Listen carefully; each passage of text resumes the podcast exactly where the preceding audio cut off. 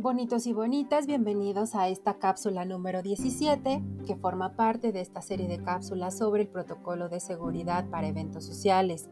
Este protocolo fue creado por la Organización Eventistas Unidos de Sinaloa, elaborado por Cindy M. Camacho López, revisado por el Instituto Estatal de Protección Civil de Sinaloa.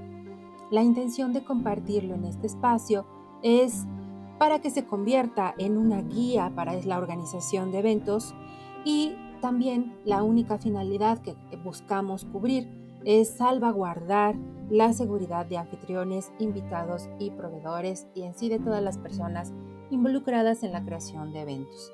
Así que bienvenidos a esta cápsula en donde vamos a hablar sobre las invitaciones. Bienvenidos y comenzamos.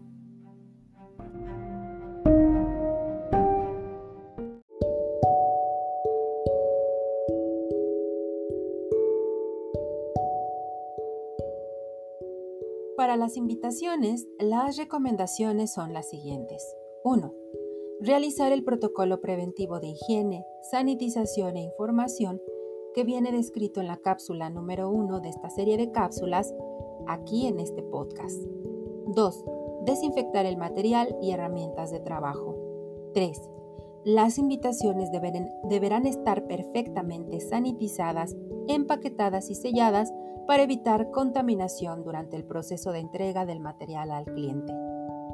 4. En las invitaciones se debe incluir la recomendación de no asistir al evento si se tiene síntomas de COVID-19. El personal de invitaciones debe de cumplir con uso obligatorio de cubrebocas, uso de protección ocular o caretas, uso de guantes de látex, lavado o desinfección constante de manos.